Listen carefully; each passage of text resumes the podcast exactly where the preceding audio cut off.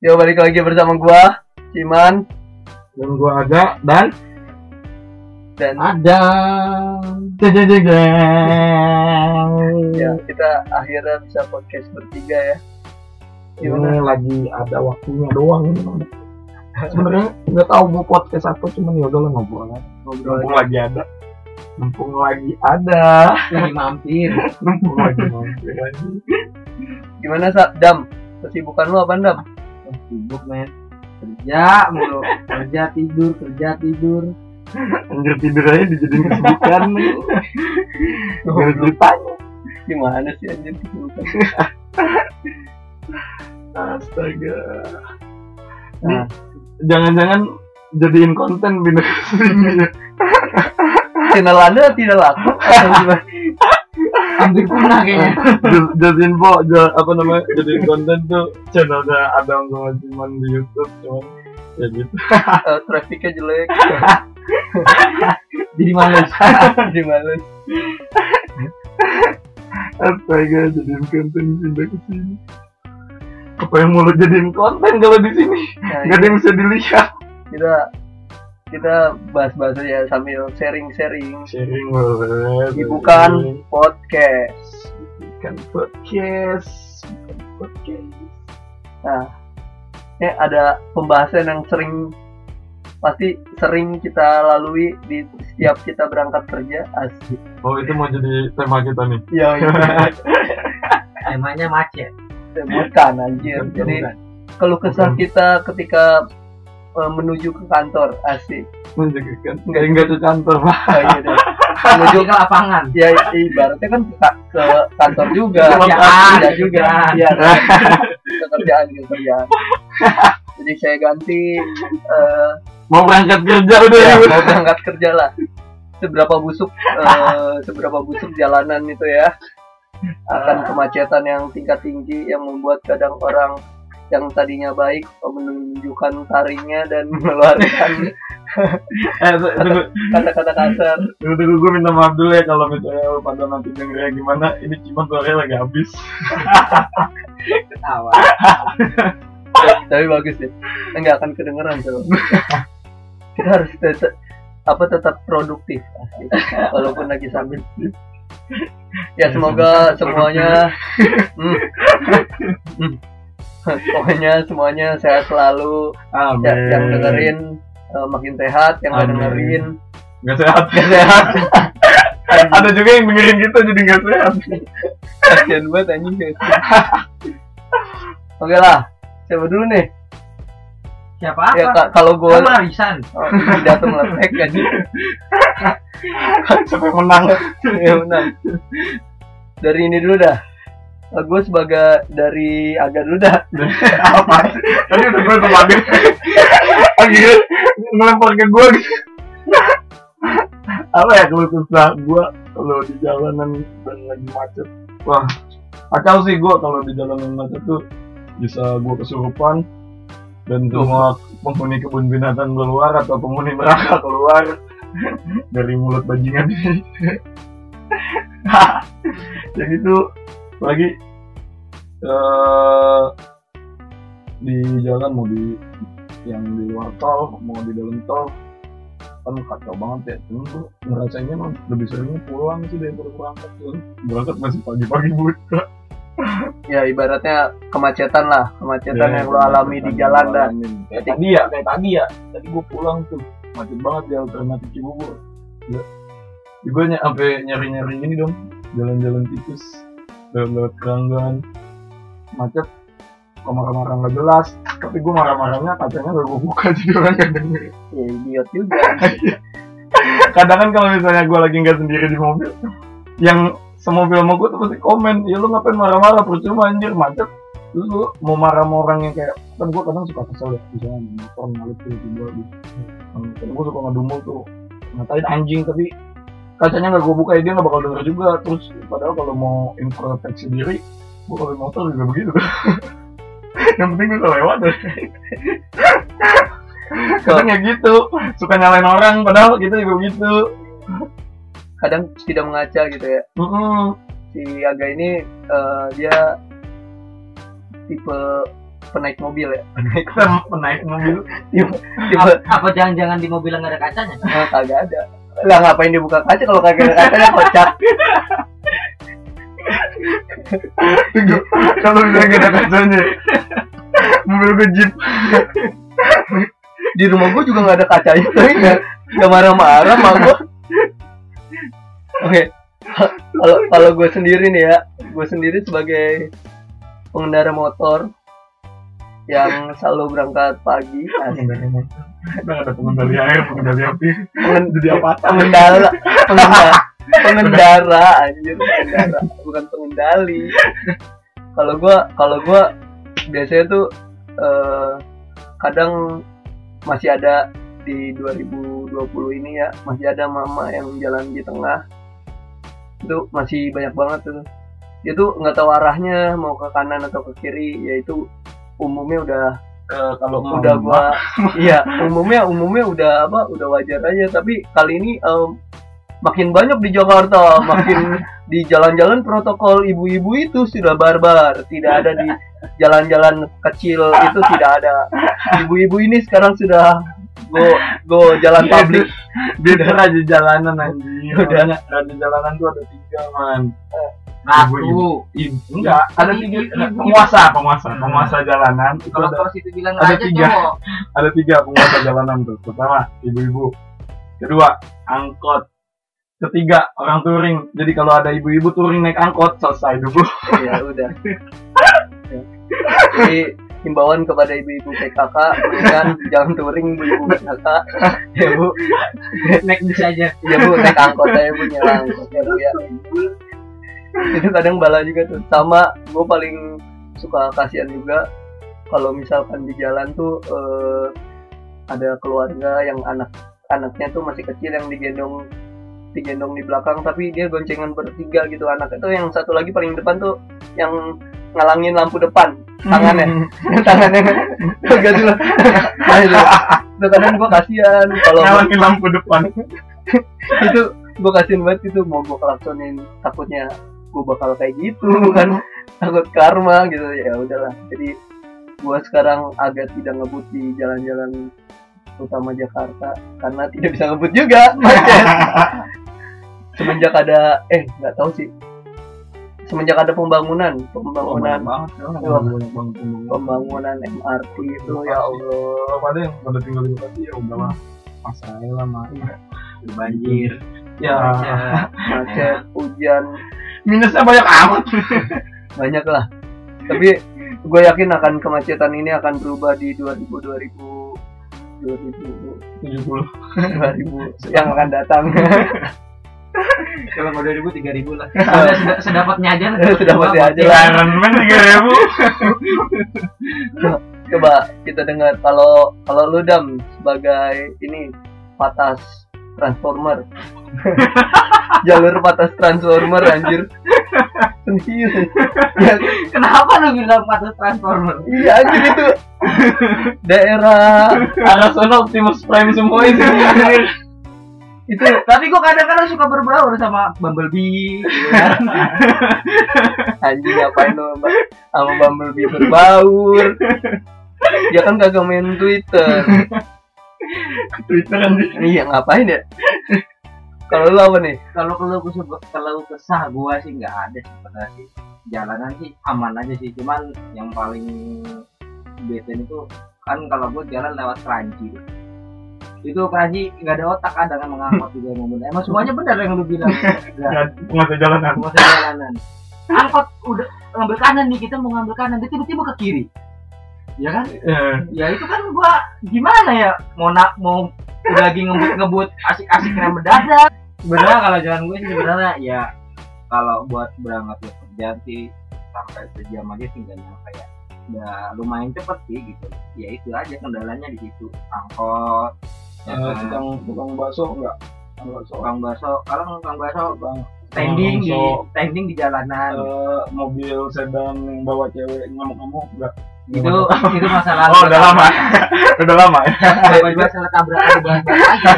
Itu ngomong-ngomong tabrakan gua habis jatuh kemarin. Anjing doyan banget jatuh. Astaga. Masalahnya kagak ada BPJS ini podcastnya cuy. BPJS cuma ada dua ini, kesehatan ketenaga kerjaan. Kalau mau tambah apa lagi apa? Penyiaran. Penyiaran. BPJS penyiaran. Jadi lu masalah jalanan lo masih bisa. Ya masih lu bilang wajar. Kalau dibilang macet, pasti lu pasti dia. Macet, nggak mungkin nggak macet, ya kan? Jakarta sebenarnya dibilang macet, pasti harusnya macet kan? Cuman kalau karena gua arahnya ke Cakung, jadi ya rada aman sih. Paling kalau udah lewat Keranji itu udah aman kitanya. Ya paling ya itu ketemu Bumblebee, terus si Optimus, begitu aja. Bumblebee mah nggak bikin macet, dia malah ranting. Mobil mahal aja. Bumblebee-nya lagi berubah. Ya kan? Oh sama ini anjir, gue paling kesel kalau misalnya di jalan tuh ambulan nggak dikasih lewat.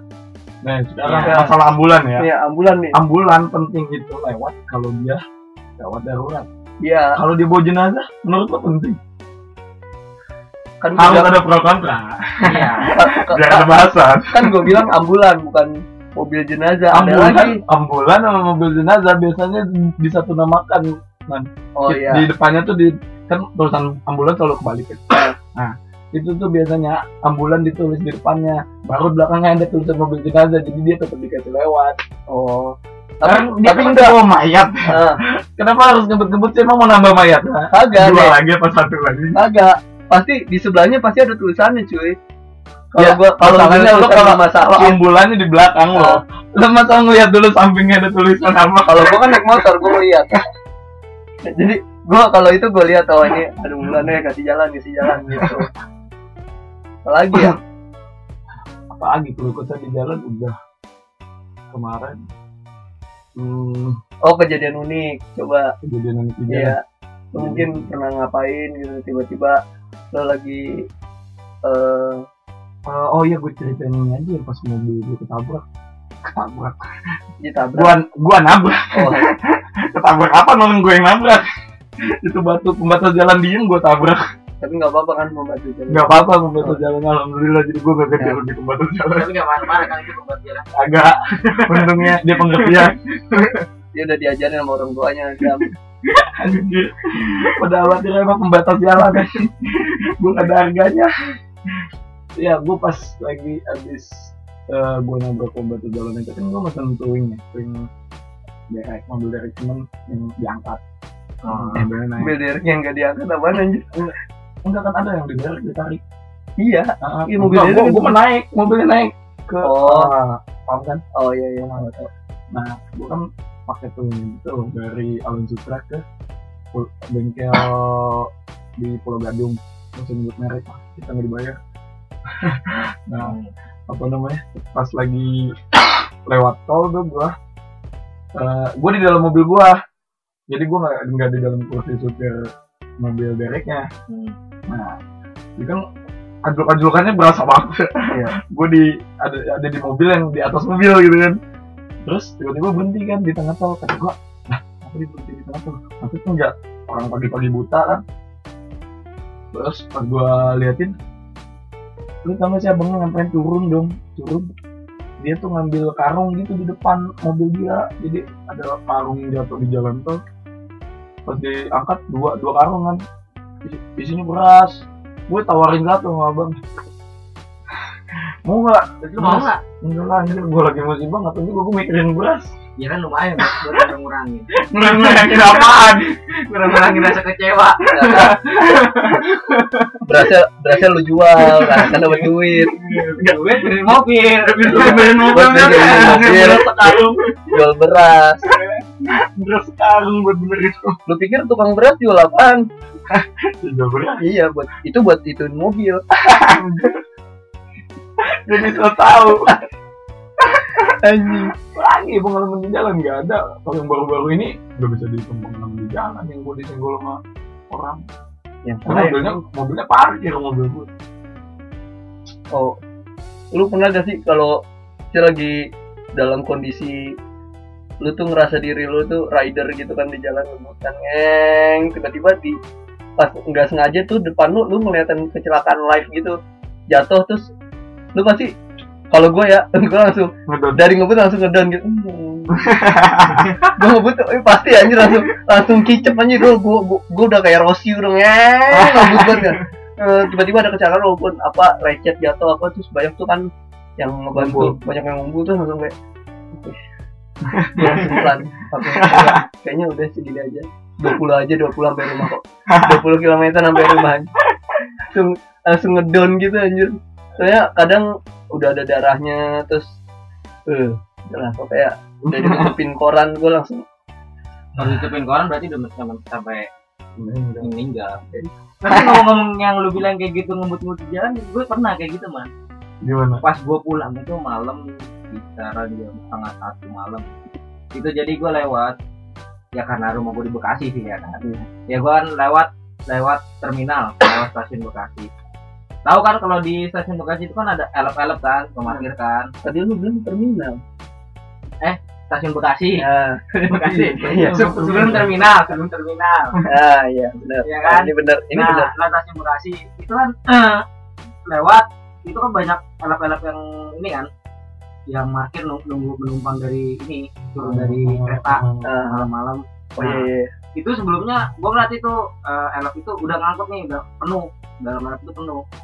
Nah, gue jalan kan, gue balap, gue ngebut tuh sampai lampu merah di proyek itu pun kan lampu merah, gue bablas. Cuman itu elep itu emang ngebut, ngebalap gue ngelakson tuh gue disalip di depan gue itu ada 3 motor, depannya lagi ada satu mobil itu udah ngesen mau ke kanan dan motor itu berhenti. Itu elep, pas ngebalap gue minggir dong karena dia ngebut banget kan, yaudah gue ngalah daripada gue ditabrak kan. Nah, gue minggir. Dia kan butuh abah tuh nyalip gue sebelah kanan.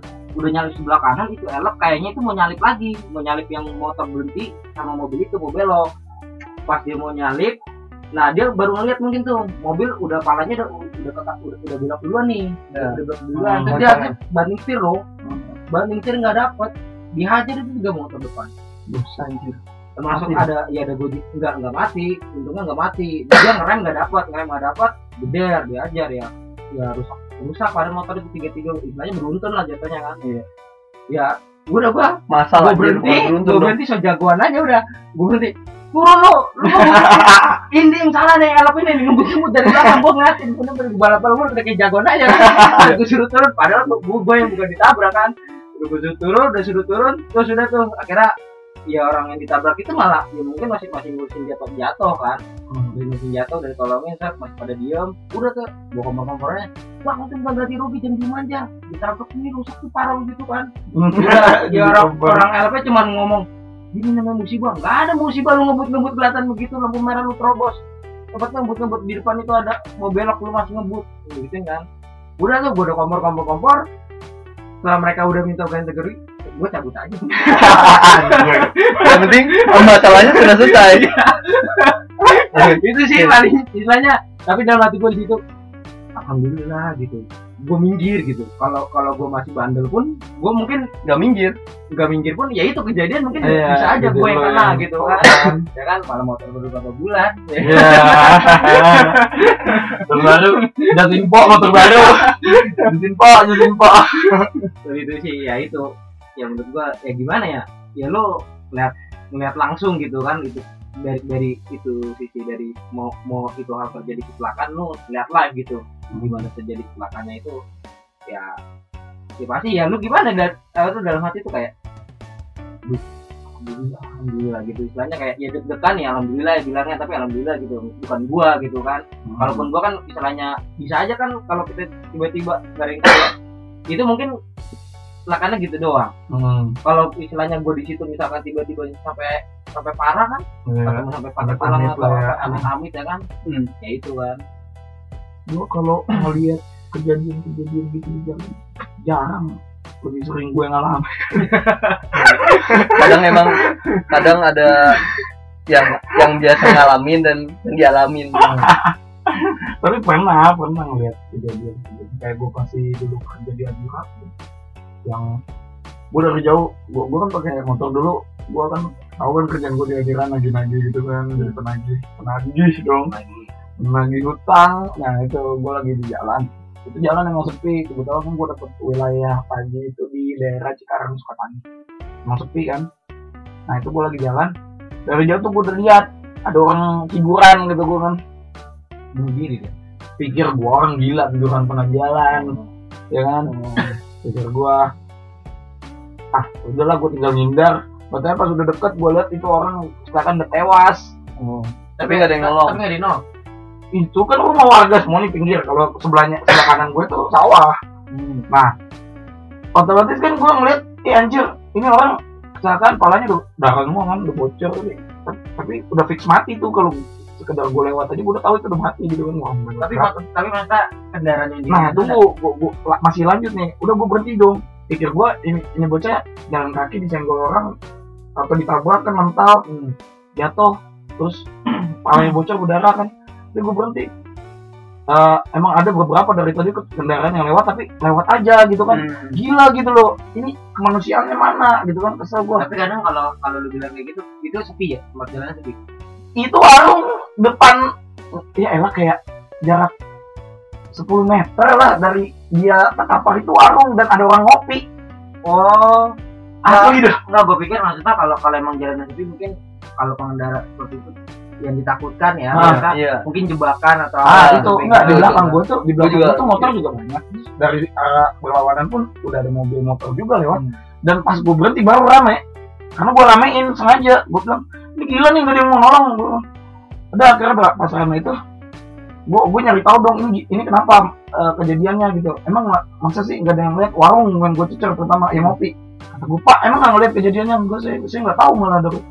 Kata gue, nggak mungkin, kata gue kan, dia nggak tahu kan, nggak mau jadi saksi.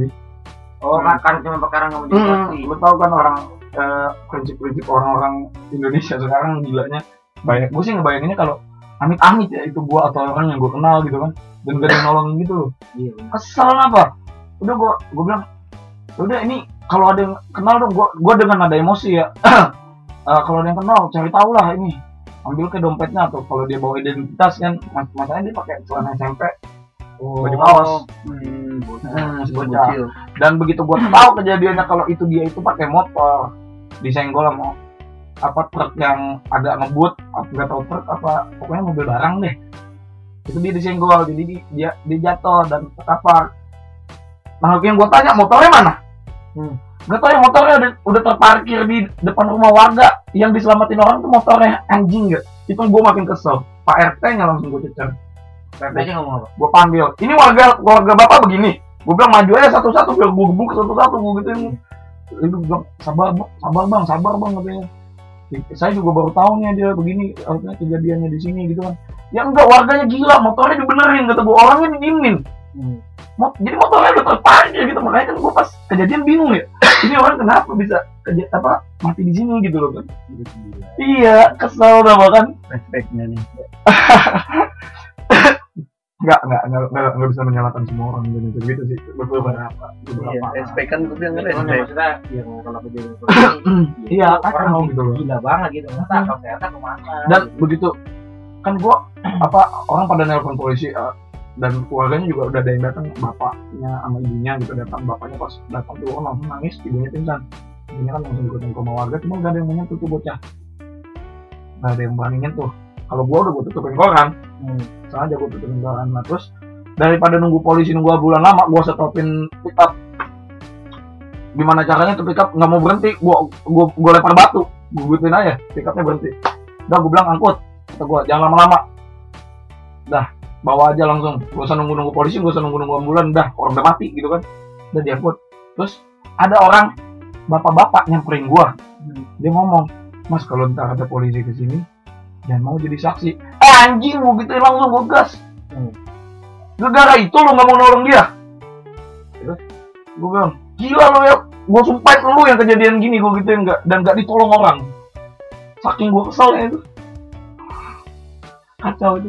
Makanya ada itu doang gue paling parah ngalamin ngelihat orang kecelakaan. Cuma kan gue nggak ngelihat kecelakaan langsung ya, cuma orangnya udah kapar tapi nggak ada. Itu di daerah mana? Sukatani. Tapi bener sih, kadang tuh kalau udah di tempat sepi itu, kalau ini in case kalau misalkan di tempat sepi gitu ada orang terkapar gitu, gue juga mau nolong tuh ragu jadinya.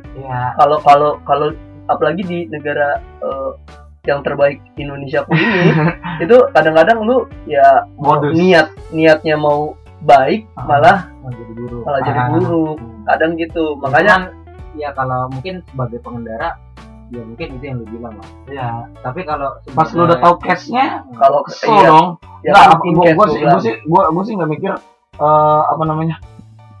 ini tuh bukan tempat sepi lah, karena pinggir kiri gue kan rumah warga. Kan gue bilang in case. Yang gue makanya gue keselnya tuh gue pas datang gue nggak tahu ini gimana kejadiannya. Kalau mungkin dia jalan kaki, ya normal lah ya. Tapi pada intinya itu yang nongkrong di warung pun ataupun punya warung istilahnya tempat itu tahu dong kejadiannya. Nggak mau ngaku dia tahu kejadiannya. Lagi kenapa? Maksud gue sekarang pikir lagi, lu jadi saksi itu kenapa? Ruginya apa sih gitu? Waktu cuma waktu lu ngapain? Cuma ngopi waktu lu kan gitu istilahnya. Lu tinggal kalau polisi datang lu tinggal jelasin kejadiannya begini. Ya, apakah emang lu dituntut? Enggak. Iya. Makanya puncak kekesalan gue pas bapak-bapak itu almarhum itu udah diangkut pakai pickup dan orang tuanya juga udah jalan, dia nyamperin gue ngomong begitu, asli gue emosi parah gitu loh. Dia bilang, mas kalau ada polisi ini suruh jadi saksi, yang mau langsung gue prototin dan gue gas seanjing-anjingnya gitu loh. Gue kesel banget sama dia gitu loh. Gue bilang, gara-gara itu pak warga sini nggak mau nolong. Gila, gue gituin kan, cuma perkara takut jadi saksi, gue gituin. Gue sumpahin ya, yang ada pikiran begitu, dia yang ngalamin kejadian ini, dan gak ada yang nolong. Saking gue kesel. Tapi emang, setelah itu, gue gak akan jadi saksi. Emang ada polisi datang, polisi datangnya lama, gue udah cabut, gue mau kerja. Ya, maksud gue, kalau pikirnya kenapa sih? Iya. Ya, lu mindset-nya itu loh yang harus dibenerin gitu loh. Yang jadi itu jadi saksi nggak dirugikan. Karena kan bukan tersangka kan, gitu kan. Ya lu di situ mau niat tolongin gitu kan. Ya harusnya lu berpikir ke situ, gua mau nolongin gitu loh. Walaupun misalkan lu nggak berani ngangkutin apa tuh mayatnya gitu kan. Setidaknya lu dalam bantu lu menelpon ya bisa ngebantu ini atau ngangkat kemana kan, atau ambulan kayak panggil orang gitu kan istilahnya. Gitu. Ya udah baik lah gitu, bantuan kalau emang gak berani sendiri itu yang gak bisa kalau di kejadian di jalan kayak gitu. Nah mindsetnya tuh harus dirubah gitu. Lu tuh mikirnya bayangkan gitu kan, kalau itu amit-amit lu atau orang terdekat atau orang yang lu kenal gitu dan gak ada yang nolong lu, gimana keselnya gitu loh. Itu doang gua yang paling parah ngalamin. Ya kayak gitu lu man. Apa gua bangsat? Gua kadang ngeliat kucing di jalan yang habis ditabrak, kagak ada yang mau nguburin, keselan gitu. Kan kuburan pakai baju. Iya, mau enggak mau korban baju. Ya itu sih paling. Ya kalau lo dibilang pengendara lewat sih, ya itu kan kesalahan karena pengendara lewat mungkin pikiran yang tinggi bilang kan, mungkin dia takut atau apa kan. Yang paling yang salah kan kalau kejadian yang tadi itu ya harusnya yang dia di sekitar situ gitu loh. Ya masa lu setidaknya lu nongkrong waktu kejadian kecelakaan, lu nongkrong 10 meter pun ada kecelakaan pasti beneran. Iya gitu kan, nggak mungkin pasti lu ada suara tuh lu masih nengok kan tuh. Iya kan begitu kan logikanya kan, apalagi yang deket kayak gitu. Masa dia bilang nggak tahu ya kan. Tapi kayak jangan negatif dulu sih, mungkin aja dia baru datang ya kan. Iya. Dia nggak tahu. Apalagi baru datang mah. Enggak lah, mungkin kan misalnya kejadian misalkan di sini, warungnya di sini. Mungkin dia nggak lihat kan, dia baru datang kan langsung minum kopi gitu. Tidaknya mungkin yang punya warung harusnya tahu. Gua tuh pengen tahu tuh yang ngebenerin motornya apa. Iya. Pengen tahu banget gua. Sekarang pertanyaannya ini mindahin motor siapa? Itu. Ya kan? Pas gua tanya emang motornya mana? Satria F kan. Itu anjing gua kesel banget. Siapa yang mindahin? Gua pengen tahu waktu itu dan gak ada yang mau ngaku. Ya adalah rumah itunya aja yang kan itu depan rumah warga tuh kejadiannya motor dibenerin kan. Makanya pertama gue pikir itu motor warga itu kan. Makanya gue bilang pasti rumah ini gitu kan, orang rumah ini gue tanya enggak, katanya coy kita belum keluar gitu, malah belum tahu kalau di depan ada kecelakaan. Nggak mungkin, gue yakin ada suara, apalagi motor cuy. Kalau orang mungkin lah ya, dia nggak sempet teriak kan pas kejadian langsung meninggal gitu kan. Nah ini motor cuy, motor jatuh karena standar belum diturunin aja ada suaranya, gimana? Iya, nggak mungkin gitu dia nggak tahu. Udah, gue kesel banget itu asli. Gue pengen tahu siapa yang mindahin motor. Pikirannya kemana sih? Ngincer motornya kayak. Iya, itu kalau nggak yang lagi motornya dibawa pulang. Anjir, udah gila. Itu masih ada motornya anjir, kalau nggak ada motornya. Iya, gue mengerep itu. Iya, apalagi dia, filosofi untung. Apalagi di dalam lagi dibuka jok motor ada BPKB. Udah, filosofi Indonesia banget ya, untung nggak pernah rugi anjir. Iya, kayak misalnya lu jatuh, untung nggak mati, cuma patah tulang. Iya nggak? Oke. Kacau gitu loh, filosofi Indonesia. Gak ada ruginya, untung dulu. Apa ini anjir? Masalah lampu merah. Hal yang paling bete saat lampu merah kan kalau misalkan di Jakarta ya itu kan udah sekarang udah masuk ke 100-an, iya. 99 itu untuk lampu merah. Detiknya lampu merah. Nggak pikir gue lo lagi mau ngebahas yang gue mau ganti topik yang bukan ngebahas yang lagi viral kan ya yang lampu merah di omongin dengan buat pengendara motor. Jakarta belum ada kayaknya, belum ada, masih Bandung. Paling cuma main itu doang siang, cuma diupdate doang kata-katanya. Tapi kamera di lampu merah di mana? Kamera tidak lihat, sudah ada lumayan. Saya tidak pernah lihat, karena saya tidak pernah melewati RKHK itu tempat pemberhentian sepeda motor, tidak ada. Saya di situ, saya aman di situ, aman pak polisi saya mah. Terus apa maksudnya? Itu, lampu merah. Kadang tuh kan lampu merahnya nggak logika ya. Jadi gua kira-kira lu ngapain aja kalau lampu merahnya nggak logika gitu? Oh, nungguin ya. Kalau gua biasa yang lo lakuin pas nungguin lampu merah selama itu. Iya, kadang kan. Kadang tuh suka terjadi hal-hal bodoh ketika di lampu merah gitu. Kadang suka ngeliatin yang orang gendong bayi di depan gua. Kadang tuh kan palanya suka ke belakang tuh. Dan kadang gua suka jagain gitu. Terus bapaknya ngeliatin dari spionnya. Ada yang ya udah tutup kaca aja kan, soalnya paling ketemunya cuma di situ doang di lampu merah. Kadang gua ngeliatin ini kan depan gua kadang ngangkot tuh. Itu absurd banget dengan penumpangnya ya. Itu absurd banget sih. Lu apalagi posisinya lu benar-benar di belakang angkot, terus lu sendiri gitu. Terus ada mbak-mbak yang paling belakang, terus ngobrol gitu kan di kaca itu kelihatannya, terus gue ngeliatin aja. Habis itu dia ngeliat balik. Ya, terus tiba-tiba mengalir langsung. Ada yang ngeliatin, terus ngeliatin terus langsung. Pala gue langsung ke kiri kanannya, ngeliatin apa gitu, kadang ngeliatin burung. Sama kadang tuh yang masih kan biasanya ada delay waktu tuh, udah 5, 4 itu udah klakson tuh, itu udah pertandingan udah mau dimulai itu. Pertandingan balapan banget ya. Iya, udah mau race ya. Udah baru 5, 4 itu tuh masih merah tuh, masih tin, ya Allah. Itu paling males banget itu. Tapi di Jakarta itu masih banyak sih. Ketika ya lu kan kayak tadi nunggu lampu merah itu lama gitu kan. Misalkan bisa 120 detik gitu kan. Itu lu nunggu lama kan. Tapi ketika di lampu hijau cuma 30 detik. Iya. Apalagi itu lu kondisinya macet.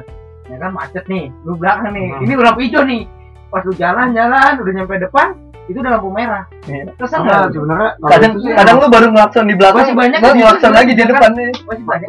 Emang sebenarnya perhitungannya pas tau kalau misalnya kita kedapetan lampu merah 120 detik, taruhlah itu perempatan. Ya, jadi setiap sisinya 30 detik pas hijau. Enggak, tapi kan kadang di aktual itu kan di sini misalkan itu lama. Dulunya nih.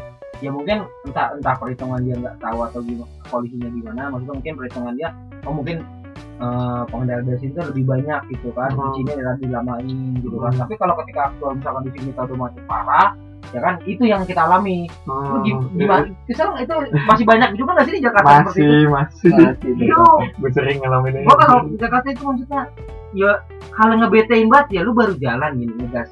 Kan itu depan mobil semua kan. Mobil itu kan jalan kan nggak langsung gitu kan. Tapi kan dia jalan pelan dulu kan, pelan ya kan gitu pelan. Ya lu pas masa lu baru jalan atau udah tinggal 10 detik gitu.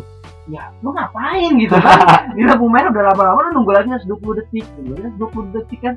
Ya masa cuma lewat lampu merah tiga kali lampu merah baru bisa jalan kan? Padahal macetnya bukan kayak macet ya mungkin macet ke puncak gitu. Gua macet simpang, gua kayak gitu sih emang suka kesel ya, tapi gue balik lagi karena ada hal yang lebih gue kesel gitu. Makanya gue begitu misalnya emang pas giliran gue udah kena merah, ya udah gue mau berhenti gitu. Karena gue kesel sama orang yang harusnya udah giliran gue jalan dia masih lewat. Itu sering banget loh. Itu sering banget. Jadi dia ngerasa kita padahal dia udah merah gitu. Kita kan masih kuning dulu baru hijau gitu kan. Jadi diterabas aja ya, padahal kan kuning tuh artinya jalan pulang gitu kan. Udah mempersilahkan kita buat jalan gitu. Ya, makanya itu gue paling kesel, makanya gue balik lagi ke yang kayak gitu. Ya udahlah, gue nggak kesel kan, nggak kedapetan jatahnya gue gitu. Malah pas giliran gue udah merah, cuman gue pasti bangun sih, gue nggak bakal gue ajar. Karena gue kesel sama orang-orang itu, masa gue kesel sama dia, gue begitu gitu loh, gue begitu juga nggak mungkin. Kecuali tengah malam ya man, nggak ada orang. Mungkin karena dia aktivitasnya pakai mobil juga. Ya. Enggak, kalau gue sekarang emang berusaha kayak gitu. Kalau udah lampu kuning ya lu berhenti gitu. Iya. Karena efeknya tuh lu nggak akan tahu imbasnya ke belakang lu. Kalau gua sekarang emang kalau di Jakarta gitu, karena gua mikirnya juga kalau Jakarta kan kota, gua juga kota numpang gitu. Gua cuma numpang kerja doang. Jadi ya udah gua hormatin sebagai pendatang ibaratnya gitu. Kalau gua, nah kadang tuh prinsip orang tuh lampu merah, kuning, hijau tuh di Jakarta sudah berbeda. Iya, kadang sudah berbeda. Kalau misalnya merah berhenti, kuning buru-buru, hijau jalan. Jadi dia kuning itu tidak ada pelan-pelan, malah buru-buru. Apalagi dari jauh. Malah terkadang lampu merah kan masih lampu merah. Itu ketika misalnya udah 6. Itu udah maju semua udah. Iya. Asli kadang padahal masih merah gitu kan. Udah maju semua. Karena justru petugas mempersilahkan dia. Karena mau nahan gimana aja. Itu kalau di lomba lari udah nungkin. Udah siap-siap lari itu. Ada lagi yang gue kesel tuh. Ini loh, kalau misalnya petugas kayak harusnya kan udah giliran kita karena udah hijau, ya kan. Tapi karena bagian yang sebelah situ lebih macet, udah hijau tuh masih ditahan sama petugas supaya dia dulu yang lewat. Jadi kayak kita lampu merah dua kali, prioritas. Itu tuh gue kesel. Jadi kayak terus fungsi lampu merah apa gitu loh. Kalau dia bikin sistem kayak gitu, udah cabut aja lampu merah, dia aja ngatur jalan gitu kan. Itu gue paling kesel. Kenapa sih gitu loh? Ya udah macet mah terima aja, ya kan. Kalau nggak mau macet bawa jetpack. Kagak, emang prinsipnya kan kayak gitu. Kalau lampu merah, kalau ada petugas, lampu merah tidak berlaku. Prinsipnya kayak gitu. Ya udah, makanya gua nggak mau pakai gitu-gituan lah ya. Udah, intinya itu udah ada lampu lalu lintas dan harusnya udah itu yang ngatur gitu loh. Nah, ntar Indonesia serba salah kalau nggak ada polisi, malah polisinya mana nih nggak ngatur jalanan. Tapi maksudnya kalau kayak gitu, ya karena lo tahu sendiri prinsip orang Indonesia, ketika dia terima macet sudah lama-lama lampu merah, itu nggak menutup kemungkinan itu pasti lalu lintas itu udah nggak jelas. Itu udah pasti. Ya udah sini, udah main hajar aja itu ya. Itu makanya ada polisi. Mungkin di satu sisi polisi ataupun di sub itu mengatur jalan kan, ya mungkin yang di sebelah sini dikasih jalan rada lama itu ya satu mengurangi kemacetan sih sebenarnya gitu. Nanti kalaupun udah landai pun ya udah. Iya, betul. Itu kan berarti yang penilaian lo begitu, penilaian gue begini. Iya. Karena gue nggak demen aja. Kontra biasa, biar ada bahasan. Sama ini kadang jalan busway adalah perangkap utama dari polisi. Ada seperti itu. Ada anjir. Lu tahu kan sekarang kalau misalkan apa namanya tuh, kalau gue jalurnya itu terjadi tuh pas balik kerja kisaran apa malam ya, habis isaan lah ya. Itu kan sekarang semua busway ada yang jaga, terus ada pintunya, besi warna kuning gitu. Ya, kadang tuh emang kalau pas balik kerja tuh jam 5, jam 7, jam 6-an itu tuh masih dijaga sama yang pihak Transjakarta atau polisinya. Nah kadang tuh nggak dijaga tuh. Nah, tapi dijaganya di ujung. Dijaganya di ini apa? Apa tuh pintu busway? bukan pintu busway, apa sih namanya itu? Halte busway, iya. Di pinggirnya.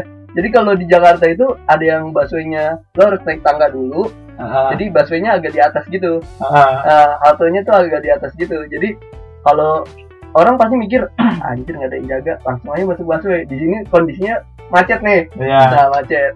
Nah tiba-tiba ya udah masuk lu ngomong satu orang, biasanya yang lain ngikutin nih, wah maning ya kan, satu temennya, kompor jauh nih, polisi udah ngeliatin nih pasti. Nah baru muncul di saat itu Adang Tara gitu kan.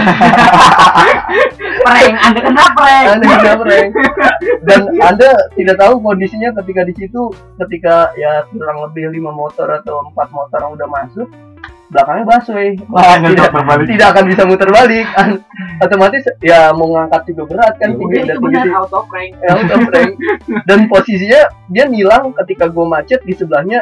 Jadi ada pembatas jalan, gue ngeliatin gitu, anjir, untung aja ya, gue kagak ke ini, anjir, gue liatin. Triggernya buat ikut juga. Iya, untung aja, kadang itu, oh itu selamat tuh, belum tentu lu selamat kan, kadang-kali lu gak laki aja kan, tiba-tiba itu gue ngeliatin deh, anjir, ketawa dalam hati gue, ya Allah. Gue jadi ingat video yang masalah ini tuh, yang masalah orang pengendara lewat bus. Banyak, iya, itu halte tuh kan, ya kan, terus dia karena depan polisi, dia kan berusaha kan karena ada orang kan, angkat motor nih, kasian itu udah gotong royong ya kan, yang belakang bantuin, yang belakang, tapi yang terakhir ditinggalin, dan yang terakhir itu ditangkap, kan, lucu banget ya, kan gue bilang itu ada namanya orang beruntung sama orang yang nggak beruntung. Nah, sedih banget gitu. Orang terakhir itu nggak beruntung itu. Dia ngebantuin orang gitu kan, tapi ketika dia udah tinggal terakhir nih, dia motor dia terakhir di belakang. Dia tinggal. Ya Allah. Balik lagi ke mindsetnya yang masalah kayak gitu. Gue dari dulu bukan semenjak dari dulu pas busway itu udah ada peraturan yang lewat situ selain busway ada dendanya kan. Iya, yang motor bisa 500 ya kan, mobil bisa 1000. Itu udahlah, menurut gua ya kalau jalur biasanya macet, udah nikmatin aja gitu.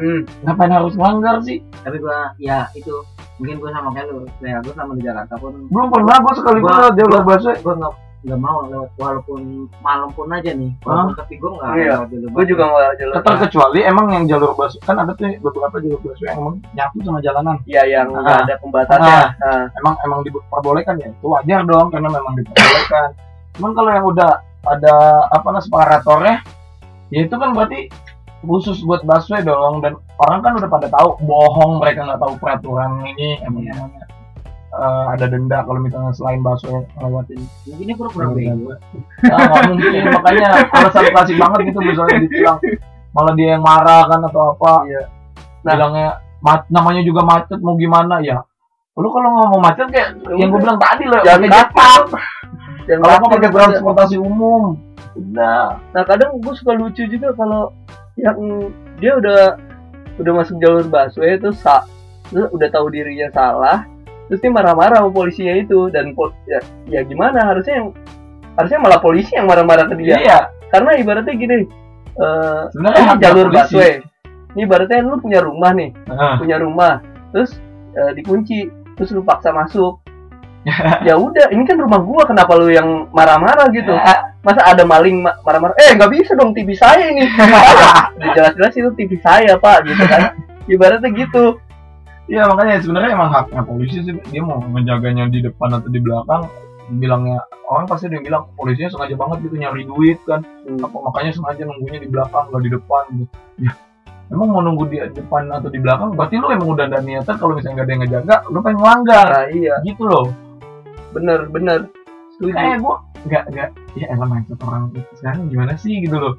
Lu udah tahu gitu. Kayak gua tuh dua nih yang ada di Jakarta sekarang, jalur busway sama ganjil genap. Udah, karena gua udah tahu kan, gua sosialisasinya udah banyak gitu. Bohong kalau kita pas ditilang alasannya, saya nggak tahu kalau ini kayak gitu ada peraturannya. Alah tai kucing gitu loh kan. Udah begitu emang peraturannya udah kayak gitu, ya udah mau ngapain. Ya nih yang ganjil genap nih. Kadang kan ganjil genap itu dilihat dari plat nomor belakang enggak? Ya, motor berlaku nggak sih? Enggak dong. Kalau tidak saya tidak bisa bekerja dong. Banyak dulu kan gembor-gemboran motor. Iya, motor. Kalau motor sih kacau banget sih udah sampai dulu ada. Sampai ada saya benar-benar beli motor lagi yang platnya beda. Mesen ya mesen plat. Enggak lah. Ya kadang efek ganjil genap itu tuh kayak gitu tuh. Bagi kaum yang berada ya, dia nggak peduli ganjil genap. Yang penting dia punya ya kalau misalnya sekarang ganjil, ya dia pakai mobil yang ganjil. Kalau dia genap ya udah naik mobil yang genap gitu. Jadi emang nggak ada solusi di Jakarta. Jadi yang kaya ya udah bisa bertahan gitu. Yeah. Dan kadang gue ngeliat tuh kenapa macet tuh di hari-hari ganjil aja ya, genap tuh kayak slow aja gitu. Perasaan gue doang, gue nggak tahu ya. Yeah. Kayak macetnya tuh kerasa banget, misalnya gue berangkat jam. Enggak, tapi lu pernah update itu, Main. Hah? Ganjil di Jakarta itu. Iya, ganjil itu pada ganjil di Jakarta tuh gua karena bukan lebih gua doang gitu maksudnya. Iya, ganjil di Jakarta tuh lebih parah ketimbang yang lain. Tanggal ganjil. Begitu genap enggak plong-plong banget, tapi landai lah. Ya, macet juga, tapi tidak segila pas ganjil. Kalau gue ngerasa dan gue ketika gue update itu banyak yang mengiyakan anjir. Iya. Gue nggak tahu dah. Karena mereka merasakan juga. Gue gimana mau tahu ya abis pas gue genap. Ya karena ya genap ya nggak pernah ketemu ganjil. Iya, gue nggak bakal ketemu. Dan lu juga bukan jalur utama semua ganjil genap. Iya. Kalau gue dari Cawang udah ganjil genap. Makanya gue kan ngakalinnya kalau misalnya emang itu tanggal ganjil dan gue ada yang melewatin jalur ganjil genap, ya gue berangkat lebih awal. Nah kalinya cuma gitu. Nah iya benar. Mau gimana? Nyari solusi yang tidak merubah sifat lu. Itu kan udah peraturan gitu loh. Gak bisa pak saya bawa properti naik kereta. Wah lu belum pernah jadi anak kereta lu ya? Bentar lagi jadi anak kereta lu. Gue ke Tanjung Barat. Kenapa ke Tanjung Barat? Mereka pindahin ke Tanjung Barat. Oh gimana sih Bapak? Oh Pak, lu nih gue sebagai alumni anak kereta. Alumni gue sebagai alumni anak kereta nih, lu akan merasakan suatu aroma pekat dalam 8 gerbong ketika jam pulang kerja. Gitu ya ampun. Siapkan masker. Powder hitam, mani. Jadi masker itu ada 2 fungsi cuy. Untuk mengurangi debu, bau, mengurangi bau dan pura-pura tidur. Dan pura-pura tidur biar nggak kelihatan mangap. Nah itu anjir tapi pernah gue jadi anak kereta gila. Itu ya Allah, gue masuk dari gerbong karena gue takut ketinggalan keretanya. Gue langsung masuk gerbong pertama kan cewek tuh. Gue langsung lari tuh, langsung jalan ke gerbong 2. Itu baunya pekat banget tuh. Ya lu bisa mendeskripsikannya sendirilah. Kalau misalkan abis balik kerja ada 10 orang aja yang luar biasa wanginya. Nah itu ya udah berarti gue menghindari gerbong 2 dong. Ya gue jalan sampai ke gerbong itu 10 gerbong. Gua ke gerbong 7 itu wanginya masih ada bray, buset. Itu nggak hilang itu. Ya Allah pekatnya. Terbayang-bayang. Anjir, gua udah ngeliat kanan kiri. Ya, apa yang sebelah gua apa emang gua buang enggak gitu. Jadi jangan lupa pakai parfum. Itu poinnya.